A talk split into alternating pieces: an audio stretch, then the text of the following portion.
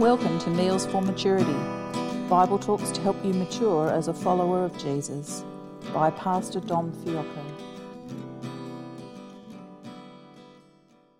Friends, God in His kindness has left us with the book of Psalms in our Bibles, 150 songs or poetry for the people of God to meditate on. So, our words to God, but still God's word to us. Our songs to God, yet also songs for us from God to help us through the ups and downs of our life, our Christian journey. A playlist of emotions to cry out to our Creator, to our Redeemer, as we seek to follow the Lord Jesus. Well, today we open Psalm 148 and we get to join with all the creation and all the angels and we sing of God's goodness and wonder. So let's be refreshed uh, by hearing Cherub read this psalm to us. Psalm 148, verses 1 to 14. Praise the Lord. Praise the Lord from the heavens. Praise him in the heights. Praise him, all his angels. Praise him, all his hosts. Praise him, sun and moon. Praise him, all you shining stars. Praise him, you highest heavens, and you waters above the heavens. Let them praise the name of the Lord, for he commanded, and they were created, and he established them for ever and ever. He gave a decree, and it shall not pass away. Praise the Lord from the earth, you great sea creatures in all deeps, fire and hail, snow and mist, stormy wind fulfilling his word, mountains and all hills, fruit trees and all cedars, beasts and all livestock, creeping things and flying birds, kings of the earth and all peoples, princes and all rulers of the earth, young men and maidens together, old men and children, let them praise the name of the Lord, for his name alone is exalted. His majesty is above earth and heaven. He has raised up a horn for his people.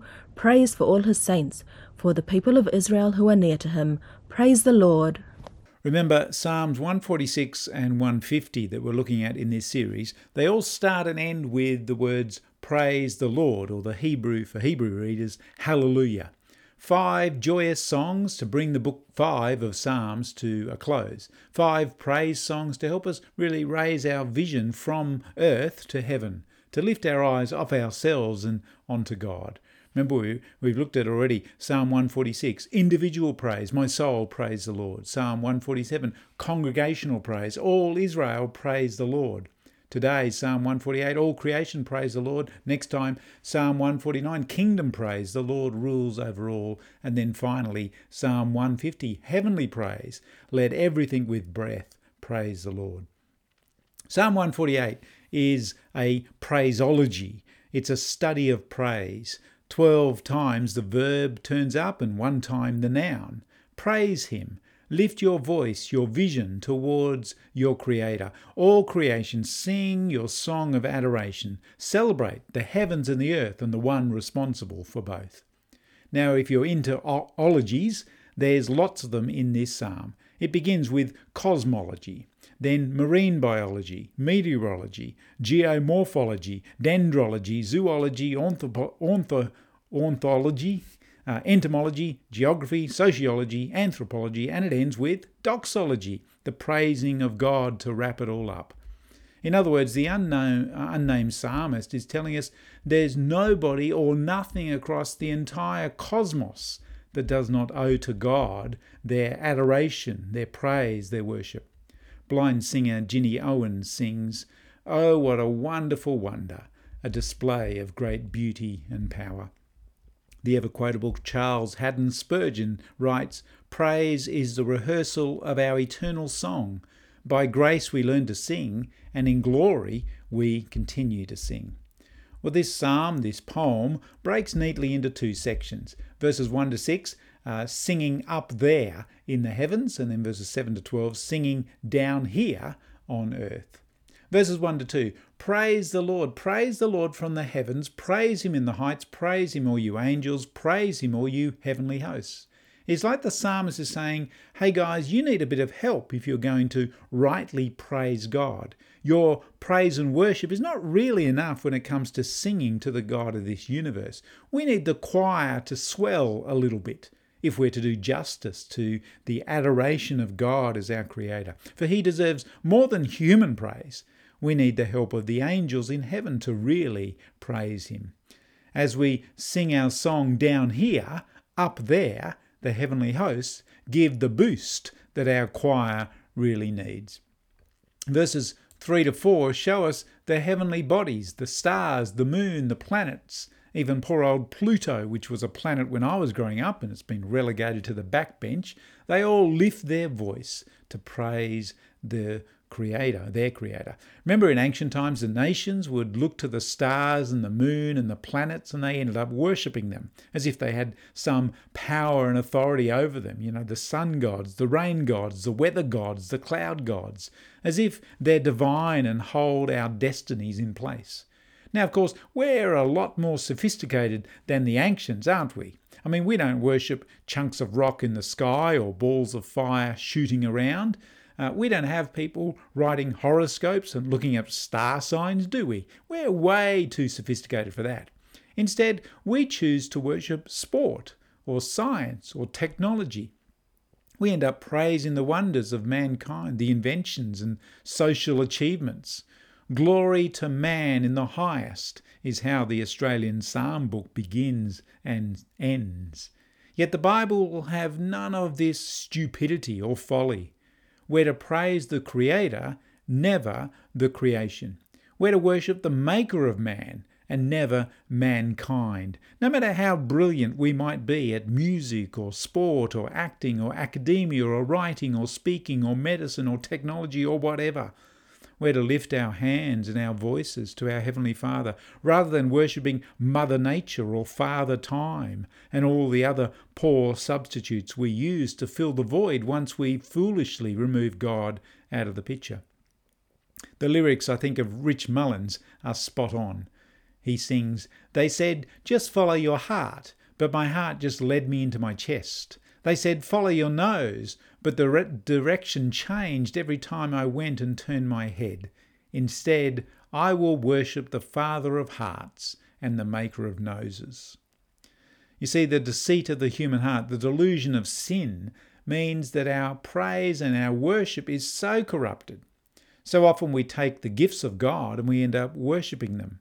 So we take the wonder of the beauty of a national park or the magnificence of a whale, or the splendour of the stars, and they seem to take priority sometimes over a nation's GDP, or feeding and housing the poor, or giving aid overseas.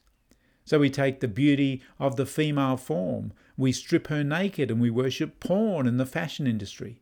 We take the strength of man and we put more steroids into his bloodstream and we worship sport and, and the body we take the, creati- the creativity of an artist, we put them on a pedestal, and we listen to what they have to say about all sorts of life issues that they've got no idea about or expertise in, and we call them influences. See, the deceit of the human heart, the delusion of sin, means that our praise, our worship is so corrupted, so diabolical, so misplaced and pagan, so devilish. The world can simply be divided into two uh, worshippers of God, the Creator, or worshippers of something else. Tim Keller wrote, Everyone worships something. The only choice you get is what to worship. For we all worship something, or somebody, or self. We're made to worship, but so often it's not our Creator, it's the creation. Remember Psalm 147? Uh, uh, we so often put our praise in the strength of the horse, in the legs of a man. Remember Psalm 146 don't put your trust in princes, in people. Well, verses 5 to 6 points again to our Creator and his hand of order and authority and sovereignty over the entire creation. He commands, and his creation comes into being. By his word, the heavens and the earth are formed, and he establishes order and stability. So God gives us science to observe and study the world around us and the sky above us and the sea below us. We have snowflakes the same, but each one different. Insects are insects, but around 900,000 species of them, which might be the number of mozzies buzzing around you in Malaysia or the number of cockroaches in your Queensland home. And God makes all the humans the same, but no two people are identical. The Aussie author uh, Chris Watkins puts it like this God made a riotous universe of fabulous functionality and superabundant systematicity, a perfect marriage between a tie dye bohemian artist and a round spectacled, besuited uh, mathematician. And from Genesis 1 to Psalm 148, we have a cosmos, not a chaos. We have beauty and order and symmetry and creativity. And to God our Creator, we're to lift our praise and adoration. He gave a decree, He established the universe. Let them praise the name of the Lord.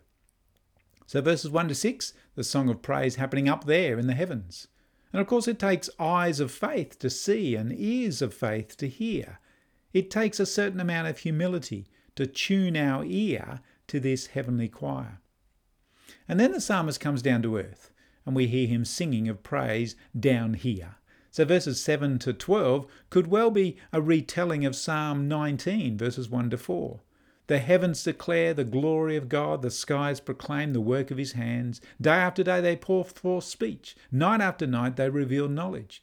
They have no speech, they use no words, no sound is heard from them, yet their voice goes out into all the earth, their words to the ends of the world. Just like we need help from the heavenly hosts to praise God, so we need the assistance of the creation choir to rightly give our Maker all the praise he's due. So 23 different citizens are given a seat in this psalm, in this creation choir. 23 different voices shout their hallelujahs. The sea and the elements, the trees, your garden, massive beasts like the elephant, the rhino, the giraffe. On the farm, it's the cattle, the sheep, the llama, the chooks, the rabbits, the kangaroos, the wombats, if they avoid roadkill. From the insects, the bull ant, the blowflies, bumblebees, magnificent birds, the eagle, the emu, the emperor penguin. They all tune their voices and they sing to their Creator. There's nothing in all of creation that does not bear witness to its Creator. God is, after all, the owner of His creation. Remember the cattle on a thousand hills, all that's in the sea and in the sky above. So, one outworking of this, I think, is for us to be good stewards and trustees over God's estate. But how does the cow sing, How great thou art? How does a stormy wind praise its maker? How does a fruit tree lift its voice to the Lord? How does the magpie sing a song of adoration? Well, by doing what God designs them to do, by fulfilling His word, His divine intention of their function. Which I think raises another application, another warning about not interfering with what God has designed. So muck around too much with his creation, and you might just get unexplained viruses, or catastrophic bushfires, or ice caps melting, or deformities at birth. But how does the creation sing praises to its maker?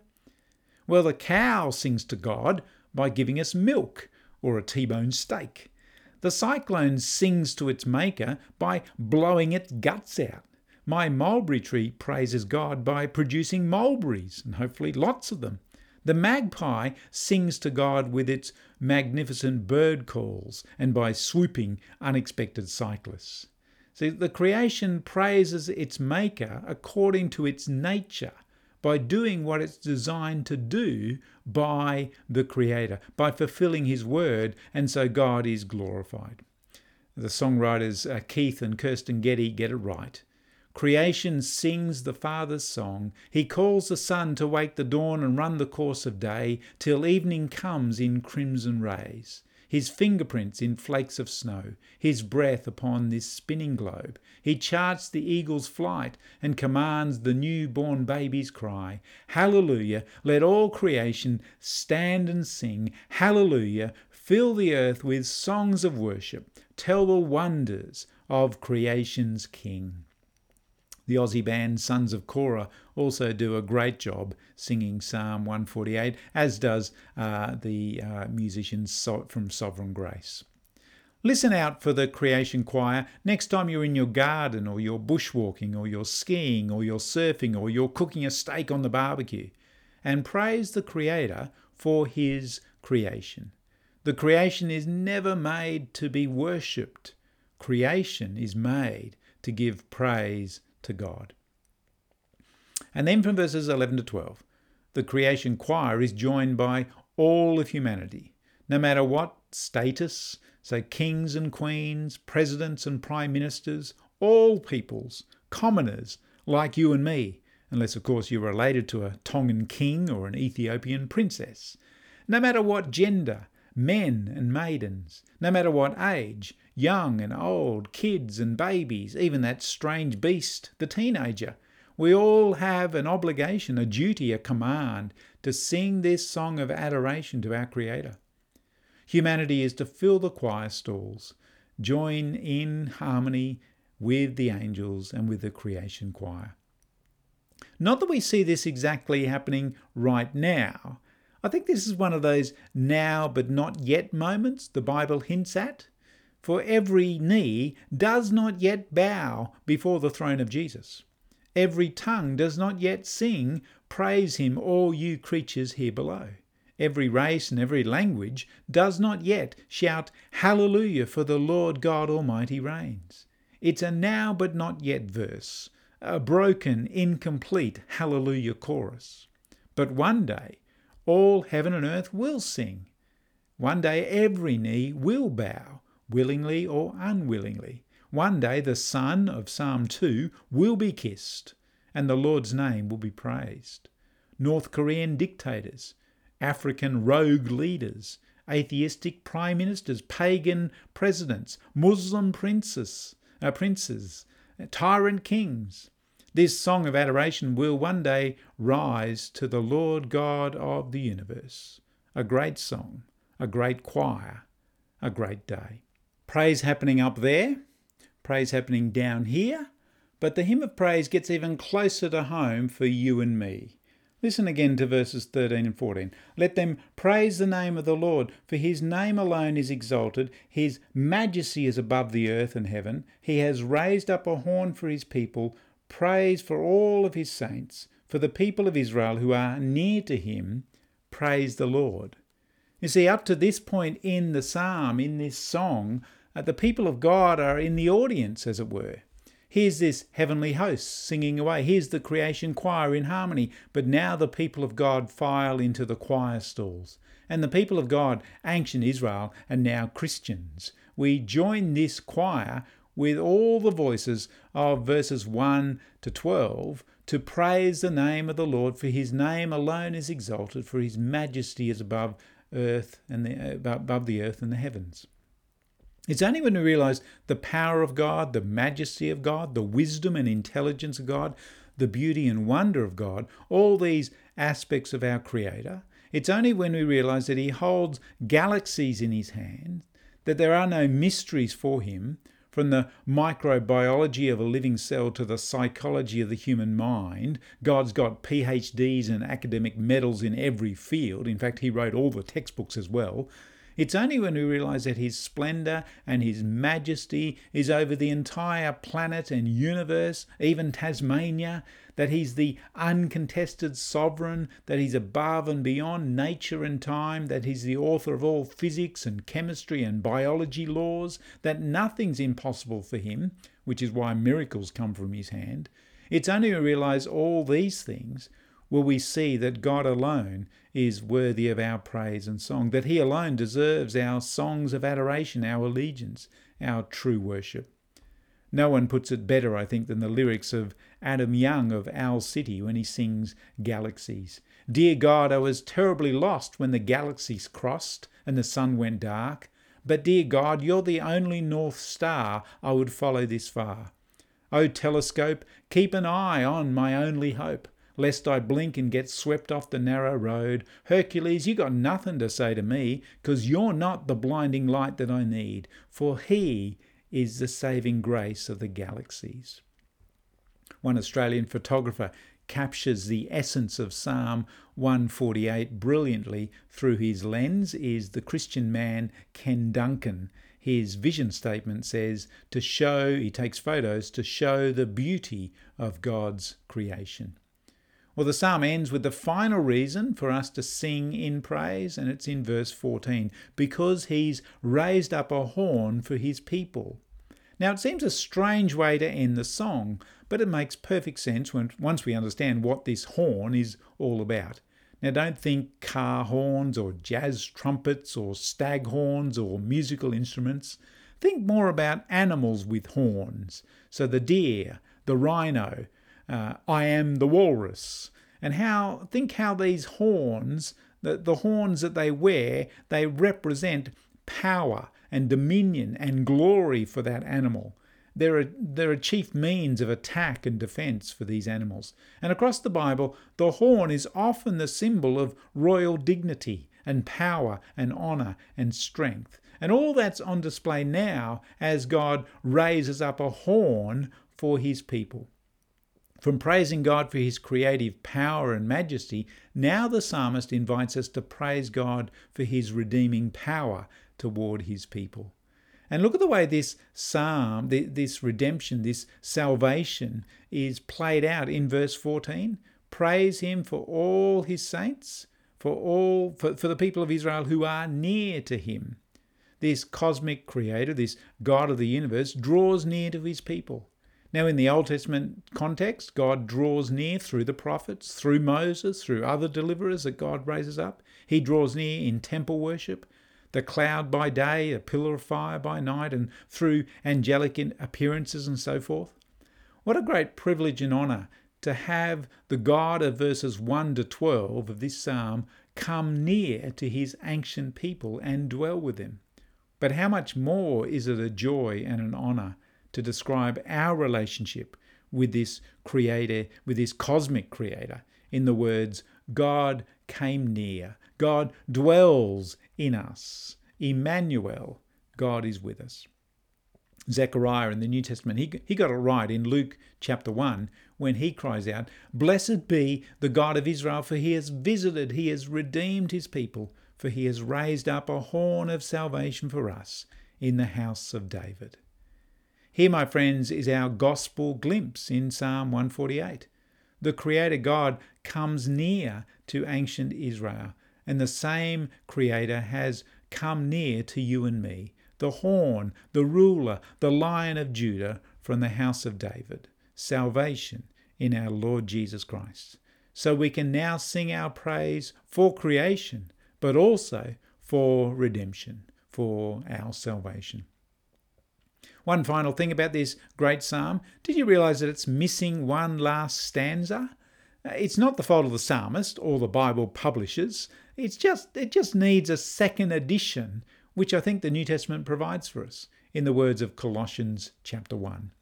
Christ is the visible image of the invisible God. He existed before everything was created and is supreme over all creation.